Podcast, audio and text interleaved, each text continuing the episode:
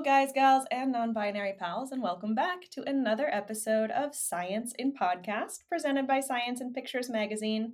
You should know the drill by now. There's two of us here. I'm one of them, Madison Dix. There's the other one. Jared Adam. That's him. And we are both here to take the headache out of peer-reviewed scientific literature while also having some fun, uh, going down some tangents and rabbit holes, sharing some fun facts, and generally um, having a good time uh, taking the pretension out of science. Yeah, as uh, is very much a needed thing in today's news. I'm very tired, if you can, cannot tell already. Let's keep going. In today's news, Jared is... No, in today's news. in today's nudes. In today's news, local white man is tired. Everyone feel bad for him. Anyway. Um. We're all tired. Um, it's a tired time to be alive. It is a tired um, time. We can include that or not. We'll see. We'll see how it shakes out. It's been a long week, but let's have some science time. Let's have some science time. All right. So if you have been listening, you might already know that it is Shark Month here at Science and Podcast.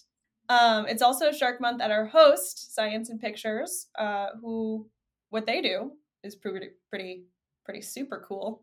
Um, translating peer-reviewed scientific literature into... Is it pretty super cool? It's pretty super cool. Uh, we should start that over. All right. No, no, no, no, no, no. I like it. Keep going. I'm leaving that in.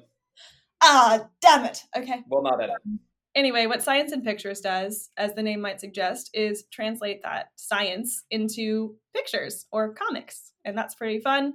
The comics that are out right now are about shark vulnerabilities. So we're aligning with that. And as we uh, spoke about last week, um, we think Shark Month and Pride Month also go well together. Yes, because as we talked about extensively, there is a small group of humans who allow their infants to consume each other in the womb. That is not why. That was do, a dream. Okay, keep going. Do not listen to Jared about that. um, no, but sharks and queer people are both misunderstood, both need more protection, and are both super rad and diverse, and um, that's why. Yeah, so props to both of those groups. Yeah, um, so if this is your first episode that you're listening to, I'm going to stop you right here. Go back to at least the last one. Um, because today's episode is more of a continuation of the last episode, which was about sharks, how they Can are... I say something really dumb? Uh, fine. It's an extendisode. It's an extendisode. I actually like that. Okay, let's keep it. It's an extendisode. Um, so if you haven't listened to the last episode, you might be confused today because um, the jargon from the last episode still applies here. We're not going to do a separate jargon corner. It's all about the ecology of fear um, and interactions between apex predators in ecosystems. Yeah. Ooh. Mm-hmm. Ooh, so but the- before that, uh, even though we're not doing a jargon corner, we probably should do a fun fact corner. Yeah, we should do a fun fact corner. All right. Stroll on over to the fun fact corner with me. It's more and- of a limp for me today, but I get your point. Yeah, I mean, y- no one... I'm not going to pressure anyone to stroll. Just just get over here. I'll skip whatever, a little bit at the end. Whatever fashion suits you. All right, what do you have to share today? so, um, this is something that actually made me scratch my head for a while because I learned the very much the complete opposite. But I guess, um, you know, one of the many situations where nuances is a thing because um, uh, my fun fact is that not all spiders are venomous. There is a very, very, very small minority that have unevolved. That's not a word. Lost the ability to produce uh, venom through venom glands over time. Um, they they're called the, uh, what's up? They unevolved it, so devolved. Well, I don't think devolved is a word that's generally used anymore, just because, like, to a lot of people, that kind of implies, like, a direction, which is not or, something... like, descended into chaos. Yeah. It's kind of chaotic, actually. So the family um, is Uluboridae, which is, uh, they're called cribellate orb weavers. Um, and instead of uh, biting their prey and uh, injecting venom, they will regurgitate their stomach acid um, after spinning their prey up in a web and then just vomit over the whole thing, uh, digest it, and then slurp it back up. So uh, kind of like what a sea star does, except not with a tube, just into the open air. Oh, that's cool. Sea stars also yeah. don't do it with a tube, by the way. That's a moon snail that you're thinking of. Oh, shoot, you're right. What's the yeah. word? It's like a... Sea stars like literally a, expel their stomach and wrap it around the creature. Yes, thank you. Okay. External digestion. Yeah. yeah. Um, and then there's a couple select species inside another family I'm uh, not rem- rem- remembering the name of, but uh, the t- so most spiders, the vast majority, are still venomous, and so it is fair to say that, you know, spiders are venomous, but there is an exception to every rule in biology, and that definitely applies to spiders as well. That's super interesting. Also, like, I mean, there's plenty of venomous spiders out there that their venom is not nearly potent enough to give you anything more than like an itchy bump.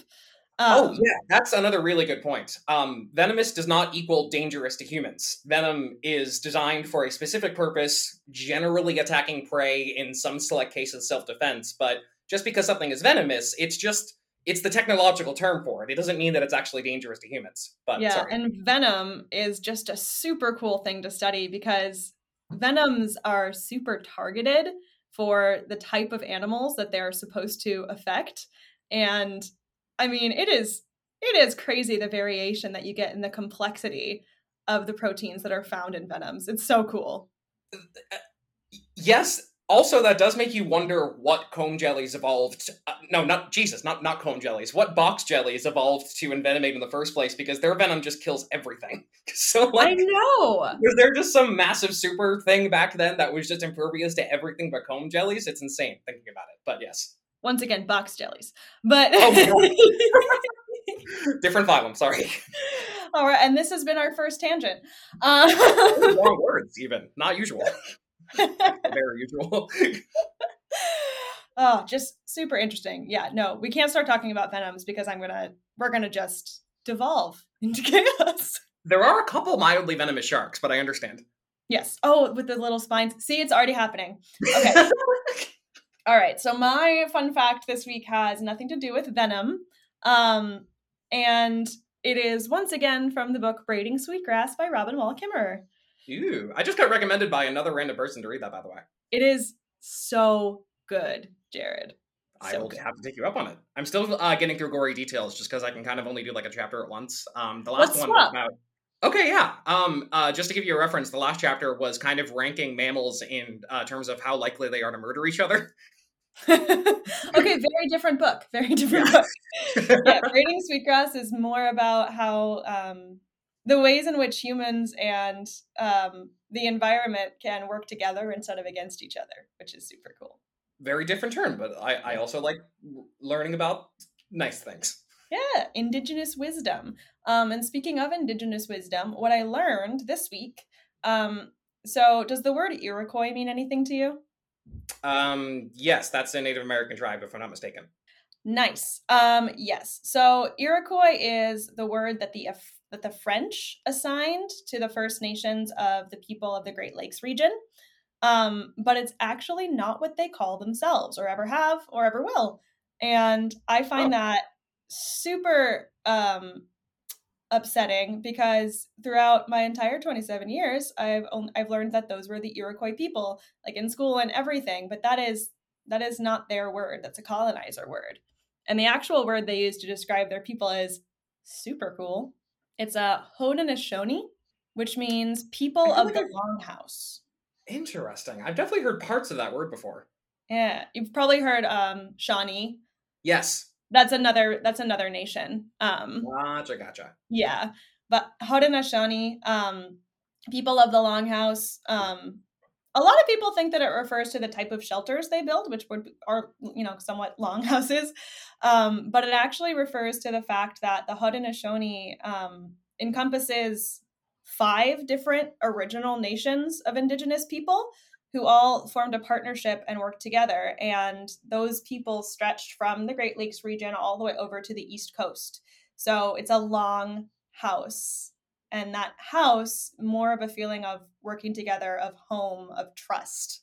And the different people, the different nations in the Haudenosaunee had different jobs, essentially, in ways that they managed the environment. Some of them were more nomadic. Some of them would stay in one place and had permanent settlements. Um, and they also guarded like the different corridors. So like the Mohawk, for example, are part of the Haudenosaunee. Now that's another one that, that uh, you maybe think about when you started talking about this, because I seriously doubt that they call themselves the Mohawk people, right? Oh, they do. Oh. Yeah. Damn. Okay. I'm an idiot.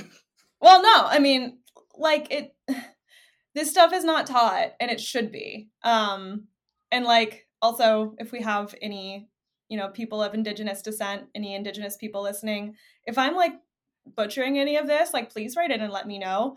Um, I don't want to like white-splain it. I'm just, I think it's so, so important to correct these things. And, you know, I will also say that every single thing I learn about how uh, the native peoples treated this continent makes me think how great of a place it was before our ancestors showed up. Mm-hmm. It was a great place before white people got here.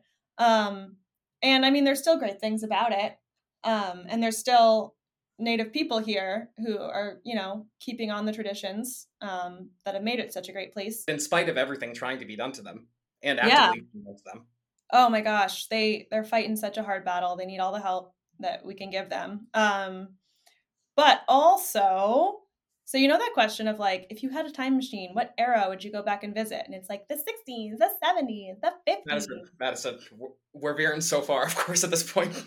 Okay, but just to wrap it up, um, I want to go to um, the thirteen hundreds before um, this continent was ever set foot upon by white people. And I, I don't want to set foot on it because I feel like that would be rude, but I just want to like be a little ghost and like see what's up.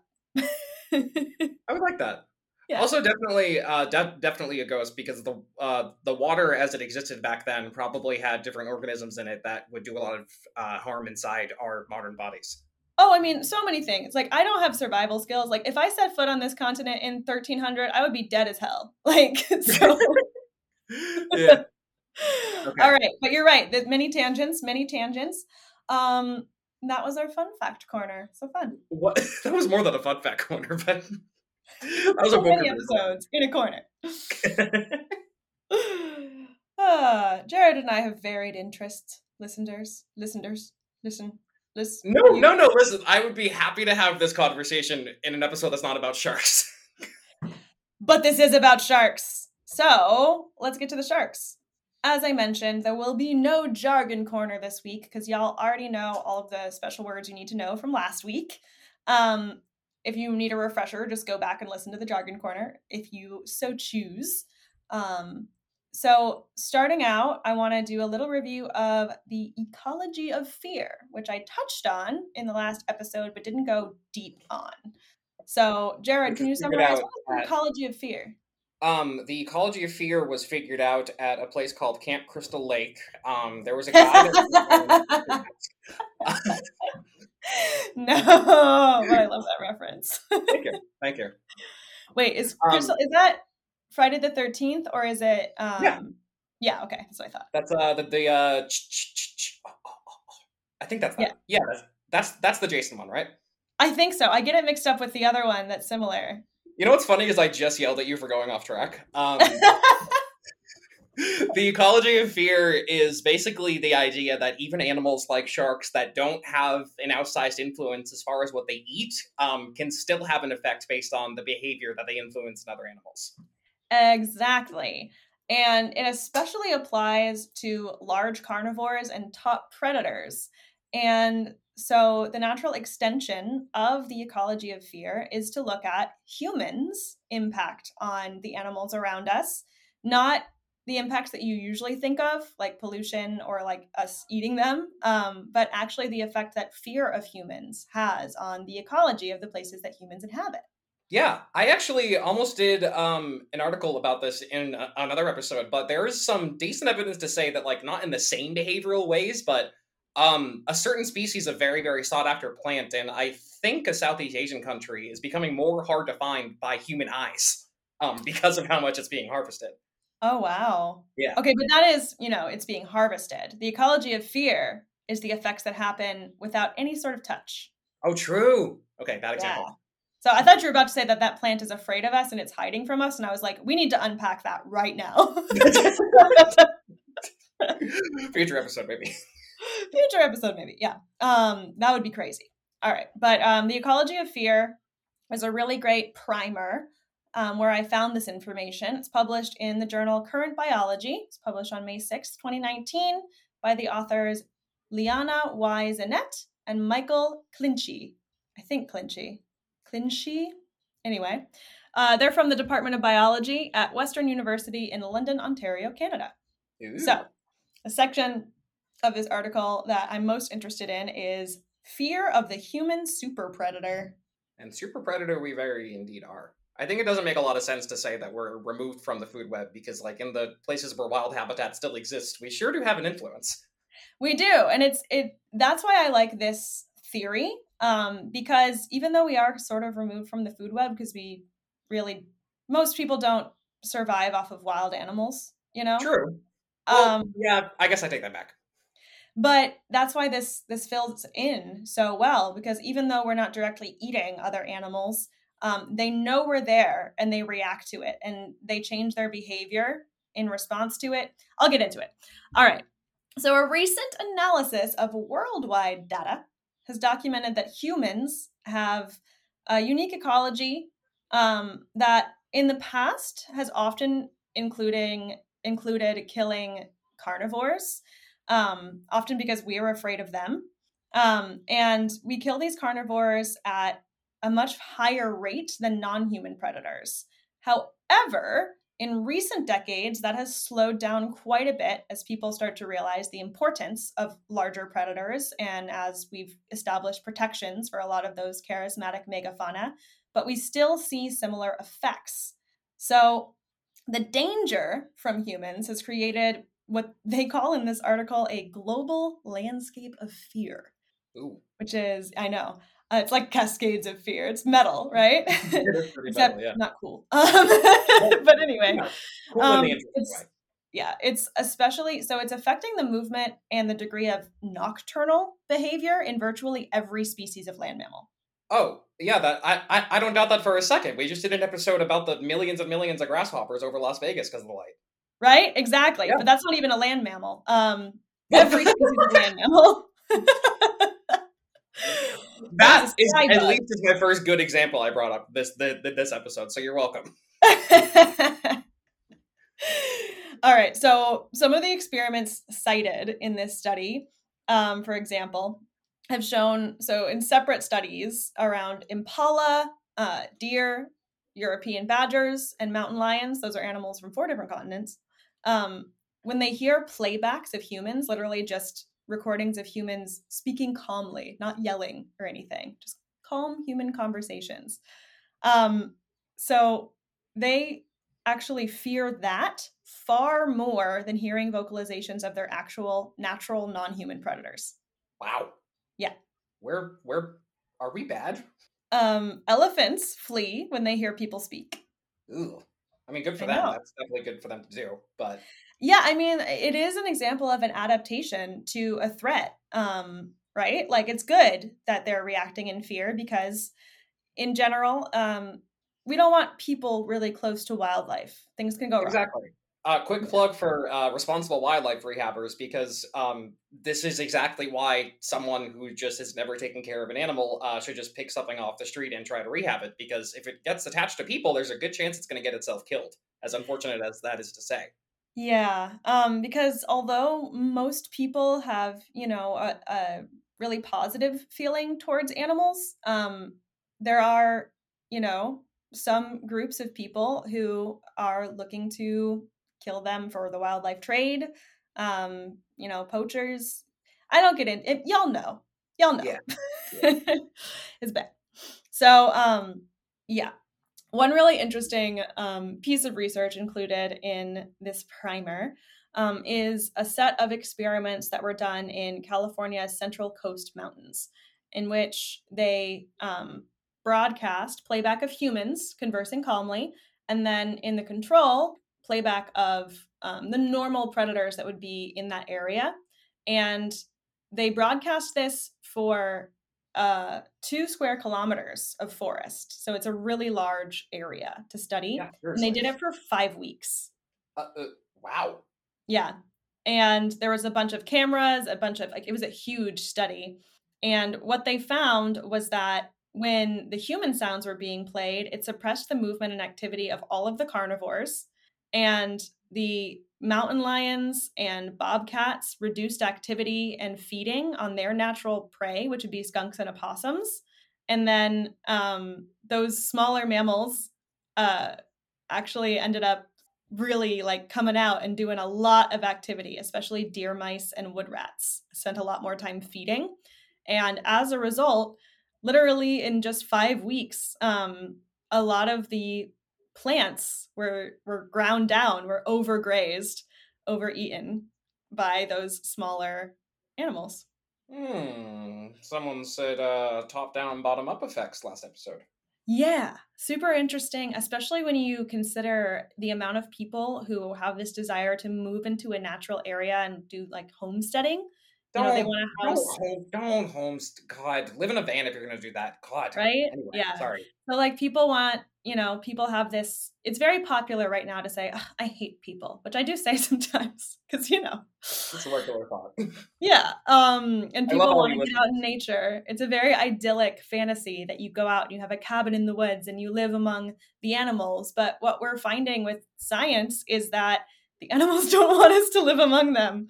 Um, Just, just calmly sitting in your cabin and talking to your partner, you can change the ecology of the area around you.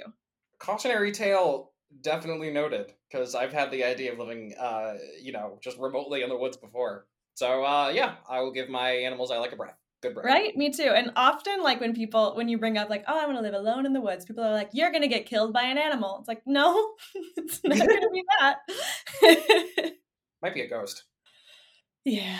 Um, or another person. Uh, anyway. Oh, yeah. So, yeah. So um, mountain lions reduce the time they spend feeding on prey when they hear humans. Um, and also, if mountain lions already have something that they're eating, um, that they've killed, they will abandon it if they hear humans coming too close. Well, that's not um, and because of that, we get the same sort of effects that I talked about last week, where you get, you know, these animals um, reproducing less, because if they're feeding less, they have less energy reserves, and then they have less energy to put towards reproduction. Um, yeah.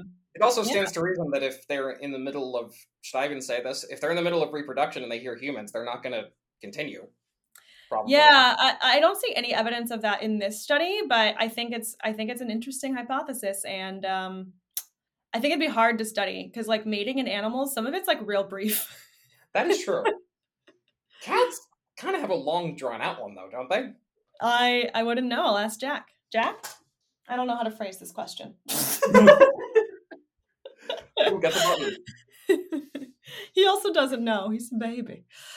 Um, he's a big baby. Yeah. So, yeah. Fear of the human super predator is widespread. It's affecting ecosystems all over the world as humans continue to spread further um, urban sprawl into natural areas. And it's something to keep in mind. Um, when we think of interactions between humans and top predators, mostly we put ourselves in the mindset of the prey, but that's not how predators see it. No, we're the predator to them. Yeah. So speaking of predators that you might not know are top predators that are also mammals. See where I'm going with this? Orcas? Orcas! Exactly! Let me share one, uh, one orca fun fact before you dive in, though. Okay.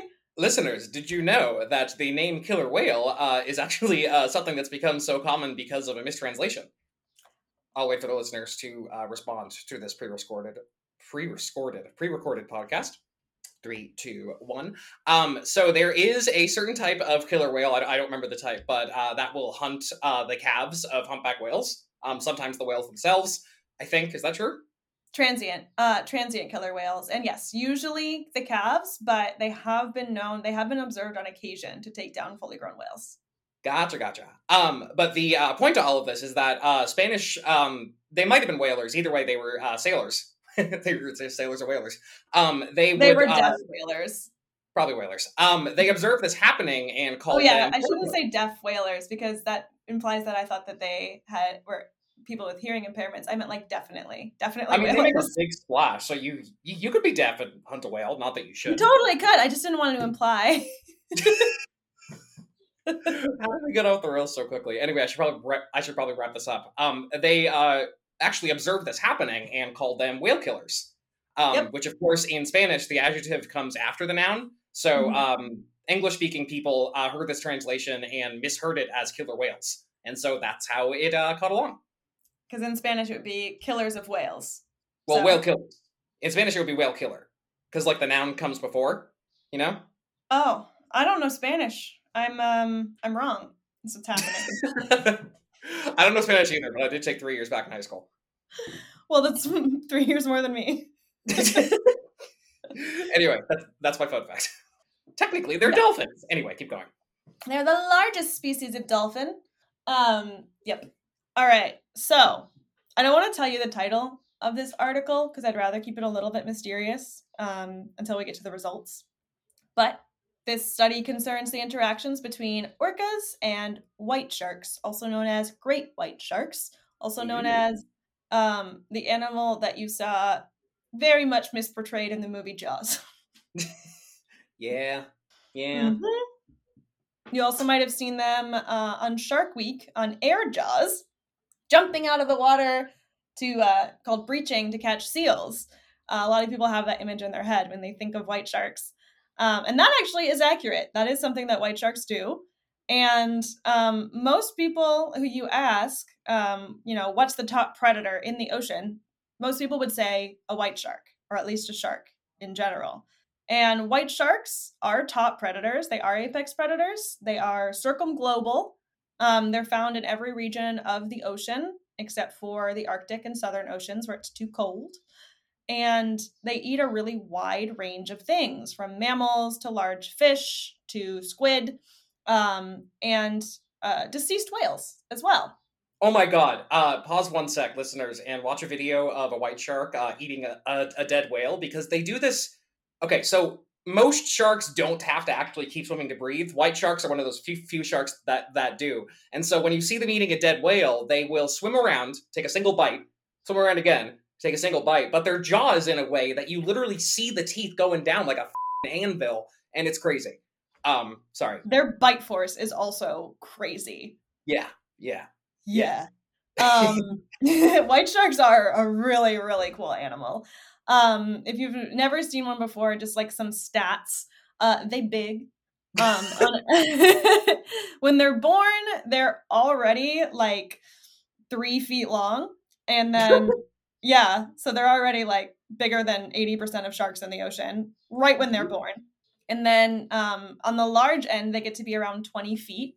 Um, the females generally are larger than the males. Some of them can get up to like twenty-two or twenty-three feet. On average, most white sharks are between twelve and eighteen feet. So respectable. Yeah, so that's like four, five, six meters. Is it quite six meters? Six meters yes. is... eighteen feet, right? I think around eighteen to twenty feet. Yeah. So yeah. yeah. So yeah, think a five or six meter shark if you're not from this country where we use. This is what Americans have to go through to be right about measurements, by the way. Right? It's right. Converting everything um, into like the actual thing that makes sense. Sorry and congrats that you're not from here. That's a callback.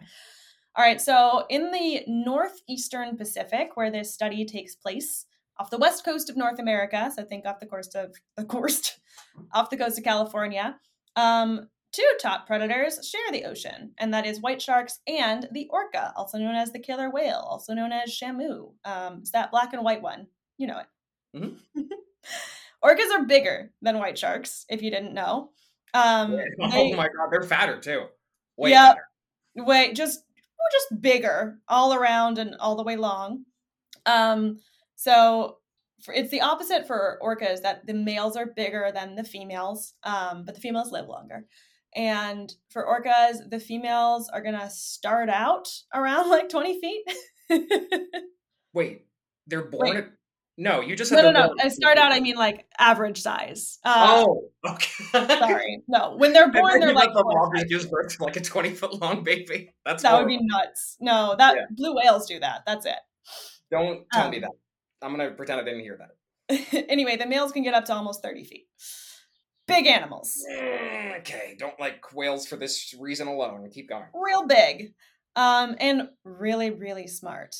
Um, orcas have been known to, you you might have know this from my uh, from our previous episode, um, Killer Grandmas is about killer whales as well. Scientists agree that they have dialects, languages, and culture.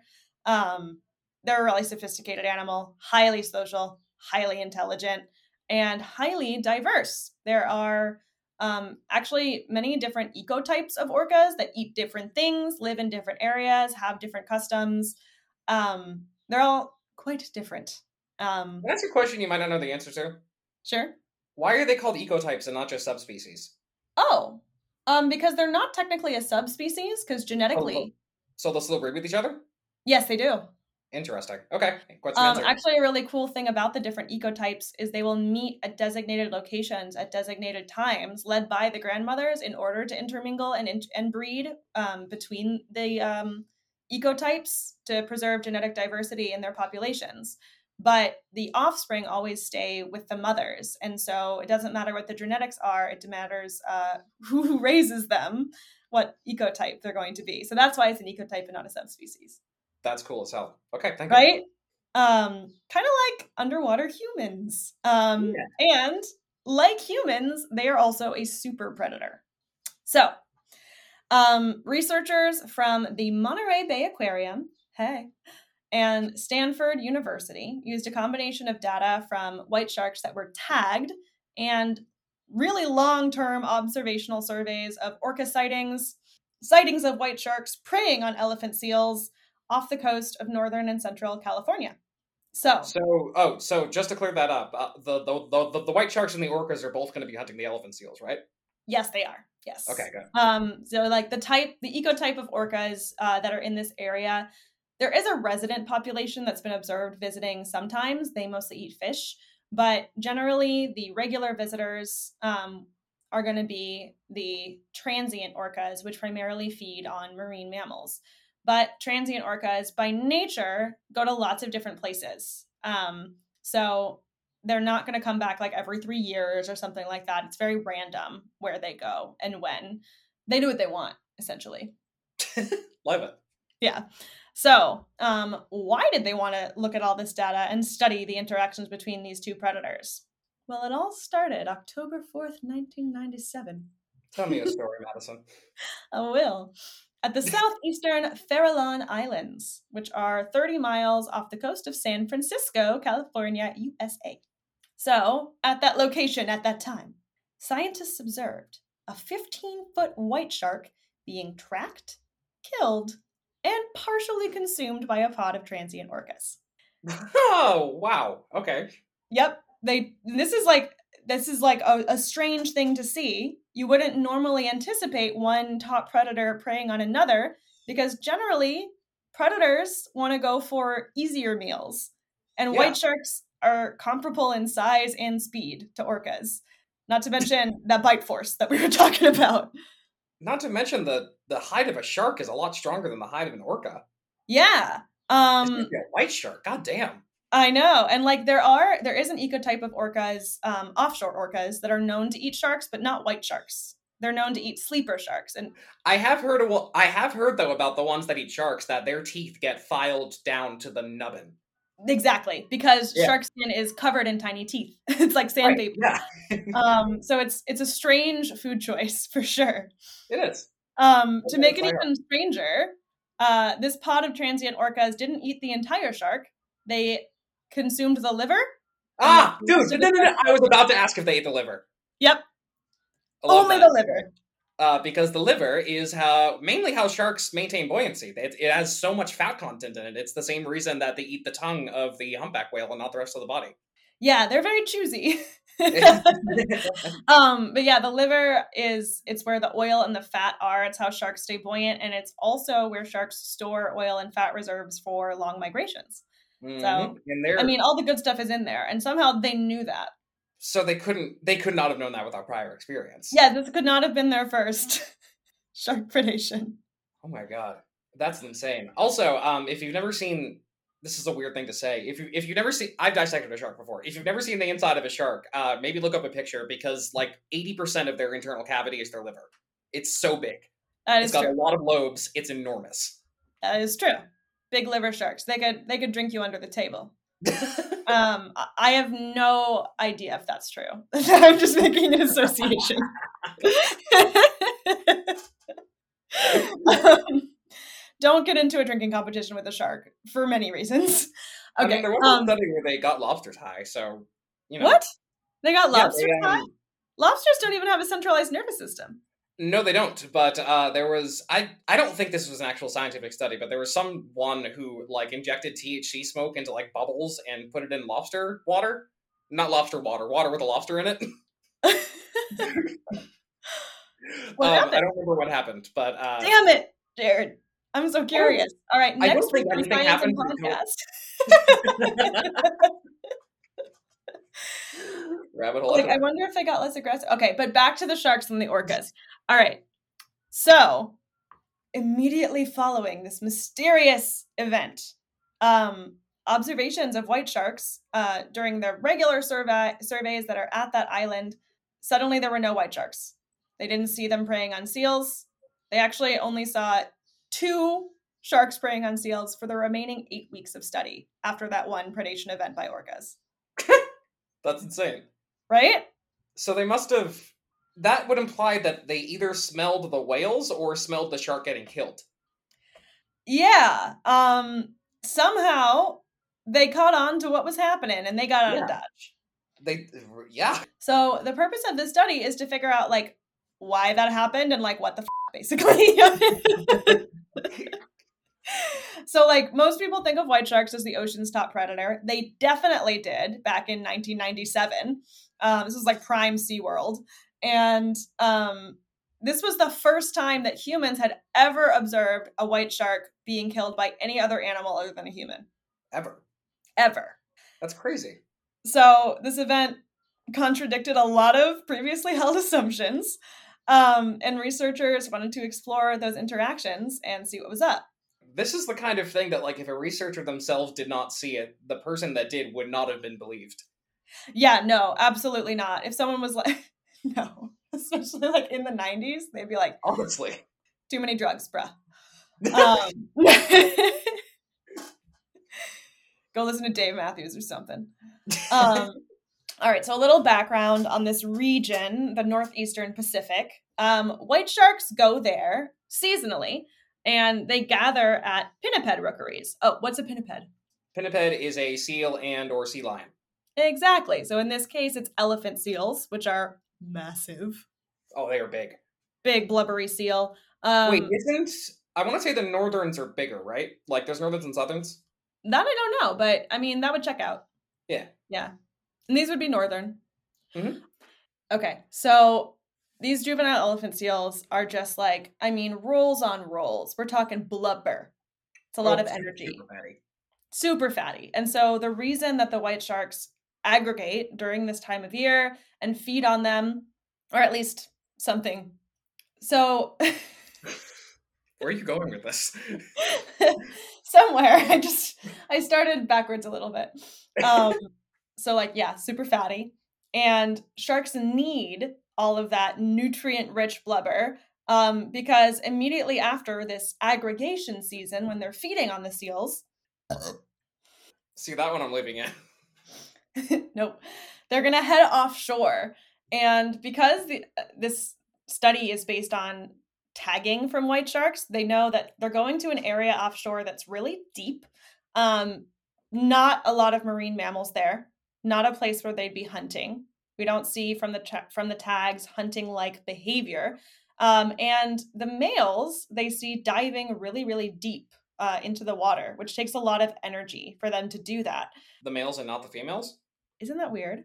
That's, yeah, that's really weird. What, what are they doing down there? I don't know, especially because they wouldn't really be able to swim very well, at, especially the longer and longer they spent down there, just because white sharks are, they're not warm-blooded, but they're warm-bodied. You already knew that, but, you know, yeah. for, for the listeners. Exactly. So like as they get, as everything gets around them gets colder, they can't swim as fast. They have to expend a lot more energy. And that piece of data helps explain why they're aggregating at these places with the juiciest, fattiest baby seals, um, because they need a lot of energy to survive that subsequent offshore migration and the weird shit they're doing out there. Like, why is it just the males? Is there like a gay shark club at the bottom of the That's what I'm really... You know, and then there's that really interesting video that they found recently of like those two male white sharks swimming just in perfect synchrony, which is like the most social behavior we've ever seen from that species. Well, so I'm re- I'm remembering there is a lot of, like, territory sharing that goes on with, with white sharks. Like, white sharks have, like, the very tip of their pectoral fins has, like, a black spot on it. And when uh, two white sharks meet in the wild, they'll generally flash the fins to to each other just to be like, hey, I'm not going to try to fight you. Aw. Yeah. That's sweet. Yeah. Yeah, it sounds pretty gay. So, yeah, that was, everything we've said in the last minute is only proving your point. I think white sharks are gay. Yes, but that is not what this article is about. But happy Pride and happy Shark Month. Um, so yes, we know why they're there. They really need to eat those seals. That all makes sense. Um, now, the entire range of the white shark population in the northeastern Pacific falls within the range of some different ecotypes of orcas who are also in the Pacific. And the transient orcas in that area feed on similar prey. They're eating mostly marine mammals. So, like, as you mentioned, they will try to eat the calves of cetaceans like whales and dolphins. Uh, and they also feed on seals, juvenile and adult, because they don't care. Um, they care a lot. But so I guess it would be more accurate to say that they can't really afford to care. Yeah. Transient orcas are just so interesting, though, because, like, okay, no, I can't get into that right now. Um, so the northeastern Pacific orca populations form really distinct and stable social groups called pods, which we talked about a little already. And those different ecotypes, there's many pods within an ecotype, and they differ in specialization of prey. Northeastern Pacific orca populations form these distinct and stable social groups, which we already talked about a little bit. Those are the pods. Um, and there can be multiple pods in the same ecotype. Those ecotypes have separate cultures, separate specialization of their prey choice. Transient pods eat marine mammals, resident pods eat fish, and offshore ecotype might eat sharks and squid. We don't really know. So they're hard to study because they're offshore. So if this was like a high school movie, they'd all be at different tables. Oh, for sure. Yeah. Yeah. And the transient orcas would be like, they would be um, the mean girls. Okay, this is the second stupidest thing I'm going to say this episode, but they form cliques because they click when they echolocate. Oh, they do. So they literally, yeah. Oh my gosh. Wow. Mean sorry, Girls everybody. Orca crossover. This is like my dream. Yeah. Um, I really want a documentary about orcas now that is, you know, it's like the text of Mean Girls, but footage of orcas. I want what everyone else does. I'm gonna start a, a GoFundMe. Okay, everyone pitch in. All right. Oh God, donate, please, for my art. Um, I just want a still of an orca saying "your mom's chest hair." Yes, and they totally oh, would. uh, I think the resident orcas would be like the art school kids. I can't believe you're actually thinking into this. We need to. Keep oh, going. I am. um shouldn't have brought this up. All right, and we're not even to the bulk of the study yet. I'm still talking about the background info. Oh my god. Anyway, okay, so the overlap between orcas in this area and the white sharks in this area is for four to four and a half months um in the transition from fall to early winter. So onward to the study. So the sharks that were involved in this study were tagged between two thousand six and twenty thirteen. Um, one hundred sixty-five white sharks were tagged within that period. So it's a really large sample size. Um, yeah, so white sharks. Yeah. And there are some like pop-up tags and such that were used, and that's why they know about these offshore migrations. But the majority of the tags were acoustic tags. And acoustic tags um, send the researcher information when the animal who is tagged swims close enough to an acoustic buoy. And so the buoys were placed around southeast Farallon Island, which is where this event was observed. Also forty miles north off of Tomales Point and fifty miles south around Año Nuevo Island. So um, sharks were, if you're curious about how they tagged them, they were attracted with a seal decoy. Um, and an olfactory attractant, probably fish oil. And then the tag was applied using a long pole to insert a titanium dart tethered to a tag beneath the shark's dorsal skin, which is the least oh. invasive method. So that's rad. Yeah, there's there's a lot of cool videos on the, uh, of this on YouTube too, just of like well, people on boats yeah. tagging sharks. Yeah, mostly um, that one guy. I know exactly who you're talking about, but I can't tell you the name. You know the guy. Listeners, yeah. you know the guy. All right. Yeah. Um, all right. So the seals involved in this study, uh, researchers just watched them and then recorded the number of hauled out elephant seals from the weekly elephant seal population census surveys that were conducted throughout the duration of a study on those populations that they pulled from. And so that ran from nineteen eighty-seven to twenty thirteen. Wow. So you got long-term data on the seals. Yeah, seriously. Mm-hmm. Additionally, in this area, this is one of the places where white sharks jump out of the water and grab seals, which is like super cool to see. And so at the highest point of these islands, um, they have basically a lighthouse platform, and sometimes it's legit scientists, but also citizen scientists can go up there and participate in these shark watch surveys where you sit up there all day and you count the number of predations you see of white sharks jumping out of the water and grabbing seals. That's amazing. I want to do it. Yeah, I really want to do that. Yeah. So between September first and November thirtieth, every year, uh, trained observers continually scan the waters around the islands and mark every occurrence of predation um, during all daylight hours, except when it's like crazy bad weather. Hmm. Okay. Yeah. Yeah, and white sharks are dire. Weather, you wouldn't even see it because of all the choppy ass water. Yeah, exactly. And also how'd you get out there? And like, yeah, it makes sense.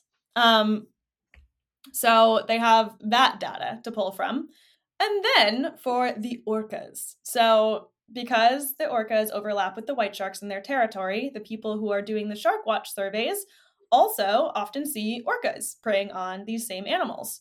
Um, and it's easy to see from up there because orcas have that distinctive black and white coloring. They're large, they hunt in groups. So when they start to take down a seal, you can watch that event. It's much, it takes much longer than a white shark predation event. So those do not go unnoticed. Um, there's also been island cetacean surveys, opportunistic island-based observations, reports received via a network of wildlife viewing tour boats uh, during really daily radio contact. And also um, just like people get really excited when they see orcas. So a lot of data there um, for people saying what they saw. Um, so these accounts of the behavior of the orcas uh, also often come with photographs of the whales, and the killer whales in that area, they know them pretty well, and they can identify many of them by their dorsal fin and their saddle pigmentation. And um, there's killer whale I D catalogs in in the works for many of the different ecotypes. And so they were able to determine the ecotype um, of the whales that were observed for most of them, um, for many of them. And when they could identify what ecotype the killer whales observed were, um, four times out of five, they were transients. Mm-hmm. Yeah. Um, so we're mostly talking about those transient orcas, the mean girls. eighty percent. It makes sense. They're the ones that eat mammals. Of course they're there. Yeah. yeah. The, um, the white sharks can't sit with us. Mm-mm. Apparently not. They I'm didn't wear pink, and it was Wednesday. Mm-hmm. That's what the researchers found. End of study. No. Um, um, all right. So compiling all of this data and looking at it, researchers found that there were more observations of sharks eating seals in the years when there were more seals observed. So that checks out. When there's yeah. more seals hauling out, you see more sharks in the area. Cool. Um, however... that correlation totally fell apart in years where orcas were observed within five kilometers of the island. Five, five kilometers? Okay, they had to have been smelling them. I know, right? They couldn't, you can't see five kilometers through, no. Not a shark, no, God. No. Had to, um, right? It had to have been smelled because they can smell like at least a few kilometers away. Um, they can smell about two point five kilometers away, yeah. Interesting, okay. Yeah. Um, but I mean, when there's a bunch of smelly orcas around, maybe. um, so yeah, when in years where the orcas were spotted within that range, even in years where there was tons of seals, the observations of sharks eating those seals dropped really, really dramatically. So that is a strong point of evidence that sharks, when they see orcas, get the heck out of Dodge, even if no one's liver got eaten. At least everyone but like those few not so smart sharks. Yeah. Um, literally it's so drastic. The drop in observations um, was sevenfold, seven hundred percent. Holy hell. Yeah. That's a, yeah, that is a lot. That's crazy. It's a huge impact. And what's even crazier is in all of that time, except for the one event that I mentioned that sparked this, no occurrences of the white sharks, or no, no occurrences of the orcas preying on white sharks was observed. No evidence except for that one time.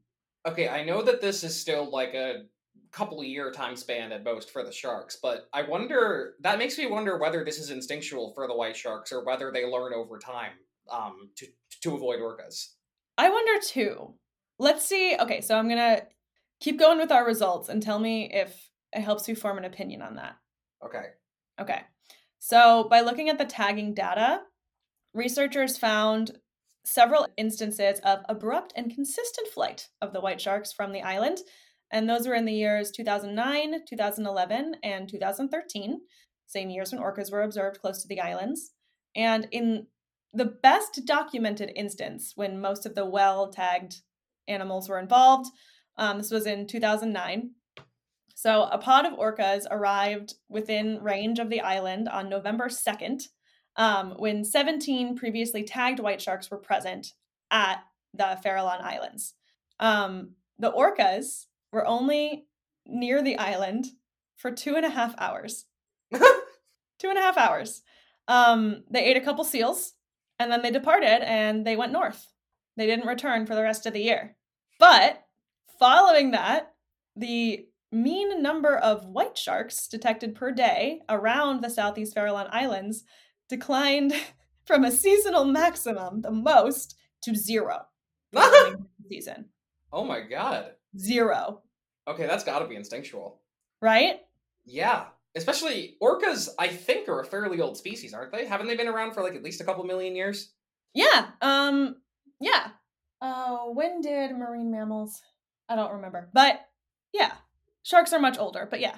True. And like, if not orcas, then it could have been a closely related species to orcas that was hunting white sharks, and then they're sort of just like the sharks themselves extrapolated it to the orcas of modern day. Oh, interesting. Now right? I'm interested about looking up, you know, extinct species of marine mammals, and like I wonder how metal they were. Dude, um uh start with Leviathan, uh the sperm whale with a massive goddamn jaw. Ooh, okay. Into yeah. it. Also Bacillosaurus is fantastic. Okay, cool. Thank you. Wait, Saurus also, that could be a mammal. Uh, also Bacillosaurus is a stupid name for a mammal because yeah, I was gonna say. Yep. It's like, wait a minute. Uh-huh. All right. Literally means oh, but- lizard. Yeah. Okay, but the craziness is not over. Um, oh. So remember, after being in the island for just two and a half hours, the orcas swiftly went north, right? Mm-hmm. So between two and thirteen days of when those killer whales went north, uh, the tagged sharks that were previously around the South Farallon Islands were detected by their acoustic tags fifty miles south at Año Nuevo Island. They just, they booked it. In the opposite direction. That's hilarious. Yeah. Um, and all of the tagged white sharks that season were confirmed alive. So, um, I mean, they well, still don't know if, like, maybe the orcas ate some non-tagged white sharks, but oh, still. That's actually, yeah, that's possible. Yeah. But still, no one saw anything. And the fact that, alone that seventeen sharks, none of them got eaten, like, seven, that's a, that's like a decent dice roll. Right? Yeah. yeah. Definitely. Yeah. Um, like almost a natural twenty. All right. So I know we've been talking about the ecology of fear. And so obviously the theory here is that it's the fear of the orcas that drove the sharks away. But can you think of any other uh, causes that might cause the sharks to leave and the orcas come, come, come there? Um, it might not necessarily be the killing of the sharks, but just bullying by the orcas because they're competing over the same food. Right? Yes, exactly. Fear of competition. Yeah. yeah. So um, they tried to rule, they, they looked into that to see if it was a fear of competition, that the white sharks were just like, oh, these guys are here. Like, now we're not going to get anything to eat because they're just too good at eating. So we got to go. Um, oh, love that for twenty-foot white sharks. Right? Um, so they deemed this to be unlikely because of the predation events observed at the surface in fifteen thousand three hundred eighty-three hours of surveys between nineteen eighty-seven and twenty thirteen. Um, nine hundred twelve predations were observed by white sharks, and only five on three dates from killer whales. So they're literally just, it's almost like they're showing up to hunt white sharks and then leave with a couple seals when they can't get one. Well, like maybe, but transient killer whale pods, except for that one occurrence, have never been known to hunt sharks, and there's no oh, like true. writing down of their teeth or any evidence to support that. I, I'm reaching at straws, but I'm trying, I'm just trying to make sense of this. Right? Like, I wonder if that one white shark just like pissed them off. Maybe. Or maybe they just eat one shark every ten years or something. I mean, that's a big goddamn oh. liver. So like, that would not surprise me. Also, right? they are they are a mammal. And so to us, most sharks would probably taste disgusting unprocessed just because of how much urea is in their body. So maybe it's that too. Yeah. I don't know. Yeah. Oh, um, one more fun fact for no one asking. Uh, Greenland sharks are literally poisonous because of how much urea they store in their body. Oh my God. Yeah. Um, craziness. Who would want to eat? Yeah. They're like five hundred years old. That'd be like eating like George Washington. Yeah. Well, I would eat George Washington because he was rich in his time. But, um. Yeah, but like, that'd be like eating him now when he's like old and dusty. You forget that idiotic white people in the late eighteen hundreds dug up mummies and ate them. What? Yeah, that was an actual thing. Medicinal cannibalism. What? We're also, yeah, we're massive hypocrites. Was that in Cannibalism, A Perfectly Natural History? I want to say yes. I missed it. Huh. Huh. Well, anyway, it's unlikely that it was fear of competition that drove the sharks away. It's much more likely that it was, um, well, actually, no. So the other option would be fear of predation. But as we've discussed, um, that wasn't observed, and all of the tagged animals were confirmed alive. So we don't know for sure whether the sharks were afraid of being eaten. Um, but that seems more likely than the fear of competition. Either way, they're afraid of the orcas for some reason. Yeah. Like, you don't move fifty miles in the opposite direction of what you're uh, detecting because you're not afraid of it. That is... Yeah, that especially like when you depend on... Like, literally... Like, imagine, like, you're super hungry, like, you're about to go on, like, a crazy road trip where you're not going to have food for, like, days, and you get to an all-you-can-eat buffet, and this is, like, your last chance to, like, pig out before you go on your road trip, and then someone walks in, and you're so afraid of them that you leave before eating and just never eat. Like... They don't even pay their bills. Crazy. Um, all right, so another question that you may be asking if you were here last week, which you were, Jared. I was. Um, was there a trophic cascade that occurred because of this fear effect? No, there was not. that that kind of makes sense to me, just because, like, it's one megafauna eating another. No, well, no. I had a thought, but it, it was stupid when I sounded it out. Keep going. So basically, um, the pressure... that the sharks put on the seal populations was redistributed uh, based on where the orcas were. Um, how, and it is unlikely that the orcas had the same reduction effect on the seal population when they were in those areas because, as the observation ratio shows, um, orcas don't eat as many seals as sharks. They don't stay as long. Um, yeah. But this study did not look into whether the seal populations were affected overall, or how these events were impacting those populations, or even the shark populations long-term. Um, what they do know, based on the long-term study, is that in general, the elephant seal population in that area is going up. That's awesome. So, yeah, but that has been happening since the seventies when the Marine Mammal Protection Act was put into place. Yeah, that tracks. Yeah, so that, that growth continues. Um, elephant seals are still an endangered animal, um, and the populations out there, well, not endangered, they're threatened. Um, and the populations there have not yet reached, you know, equilibrium, what they're supposed to be. But when those populations do reach equilibrium, then maybe we can restart this study and see how the orca and shark interactions are affecting those populations when they're at normal levels. Love that. Yeah. Yeah. So what we do know um, is that these sharks need those elephant seals to store fat. Uh, to make their migration into those warmer, deeper waters where there's not as much food. One um, wonders how many calories are in an elephant seal. Because like a tiny harp seal can have like twenty thousand on like a good month. Oh my God. I mean, an elephant seal, like, especially a juvenile, when like they're eating that milk, like you'd have to go to like kilocalories. Yeah. Yeah. Like, I feel like one bite of elephant seal would be enough to kill a person. like, yeah, probably, yeah, honestly, just heart attack immediately. Right? Um, well, anyway, so the sharks in this area, they only spend about thirty percent of their time in the area off the coast of California, but half of their caloric intake they find off the coast of California. So if that gives you any indicator about the caloric level of elephant seals. There's a lot. Yeah. Um, and as we discussed, that fat they store in their oil-rich liver, um, which they use for buoyancy, which they use to sustain themselves on that long migration period.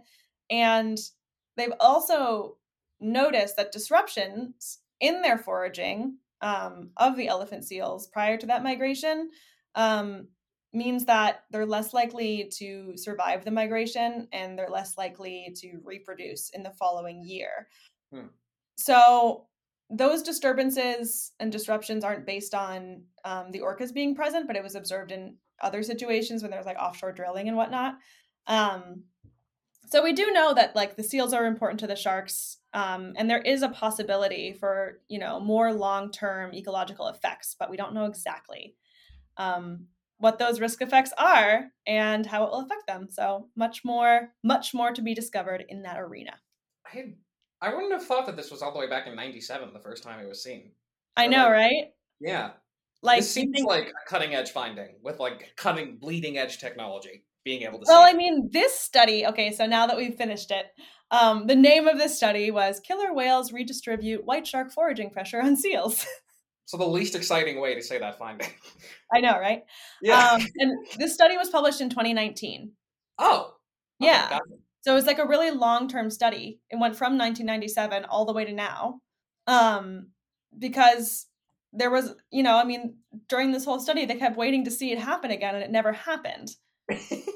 um, but they found all of this other stuff, and the theory of the ecology of fear, um, you know, became during that twenty-year period. And so that affected, you know, everything. It changed everything. changed everything. All right, so to give credit to the folks who did this research, um, it was published in the journal Nature, big one, on April sixteenth, twenty nineteen. The authors were Salvador J. Jorgensen, Scott Anderson, Francesco Ferretti, James R. Tietz, Taylor Chapple, or Chapel, it's Chapel, Taylor Chapple,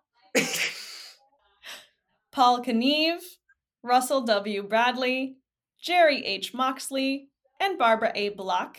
And they're from several locations, including the Monterey Bay Aquarium, the Farallon Islands National Wildlife Refuge, Stanford University, Blue Point Conservation Science Center, and Montana State University. Montana to California. Okay, I'm not going to get hung, hung up on geography. Thank you, scientists. Yeah, I don't know what they were doing over there in Montana. Um, mountain sharks. That's a landlocked state, if I'm not mistaken. I don't know. Um, but yeah, that is um, the other part of this. What was it? What was the word you used? used episode. Extendisode? Ex- was episten- that it? I, it? It was either extendisode or epistension. Yeah. Anyway, it's over now. Yeah, no more tangents. Uh, uh, but thank you for listening, and listen to the one that is also next week. Goodbye. Yeah, if you if you already have listened this far, like, what are you doing if you haven't listened to the first one yet? Go listen to it now. I love also, that my dog picks the exact end of the episode to start barking, so at least he's considerate. I mean, my roommates picked the end of the episode to, to start laughing really loud and having fun. Good for them. Well, I'm going to join them in a sec. But before I do, before I do, um, I just want to give a big thank you to anyone who's still listening, because it means a lot to me and the old Jared over there. Yeah. Um, we haven't been doing this podcast very long, but, um, you know, we're growing and we're trying to uh, make it good. So any feedback you have for us is much appreciated. And um, also, thank you for listening. Make sure you download the episodes and also subscribe to the podcast channel. That really Ooh, boosts us, um, helps other people find it. Also want to mention, um, we, uh, if you notice that we are p- publishing episodes a little bit less frequently, uh, we're not grinding down at all. Well, we technically are, but we're, we're just, just tired, okay? Yeah. So still expect an episode every couple weeks. Yeah, every couple weeks. It's it's a little irregular. We're like, we're doing like the transient orca thing. We're just browsing right now. Just yeah. a couple seals, you know? But we'll we'll get more sharky later. I don't know. This and metaphor is not working, but... The point Couple is we got back a little because it's summer and we wanted to go like out into the sun and like be people. So yeah. Um, also, when I do that, I don't like it. And so I go back inside and hide for a while. So that's also less time. Yep. We're just doing other things.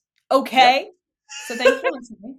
So, so sue us. Just kidding. Great review and subscribe. Tell your friends and um, let us know if there's an article or a topic that you really want us to cover after Shark Month is over, because it almost is. And uh, love you. Bye. Bye.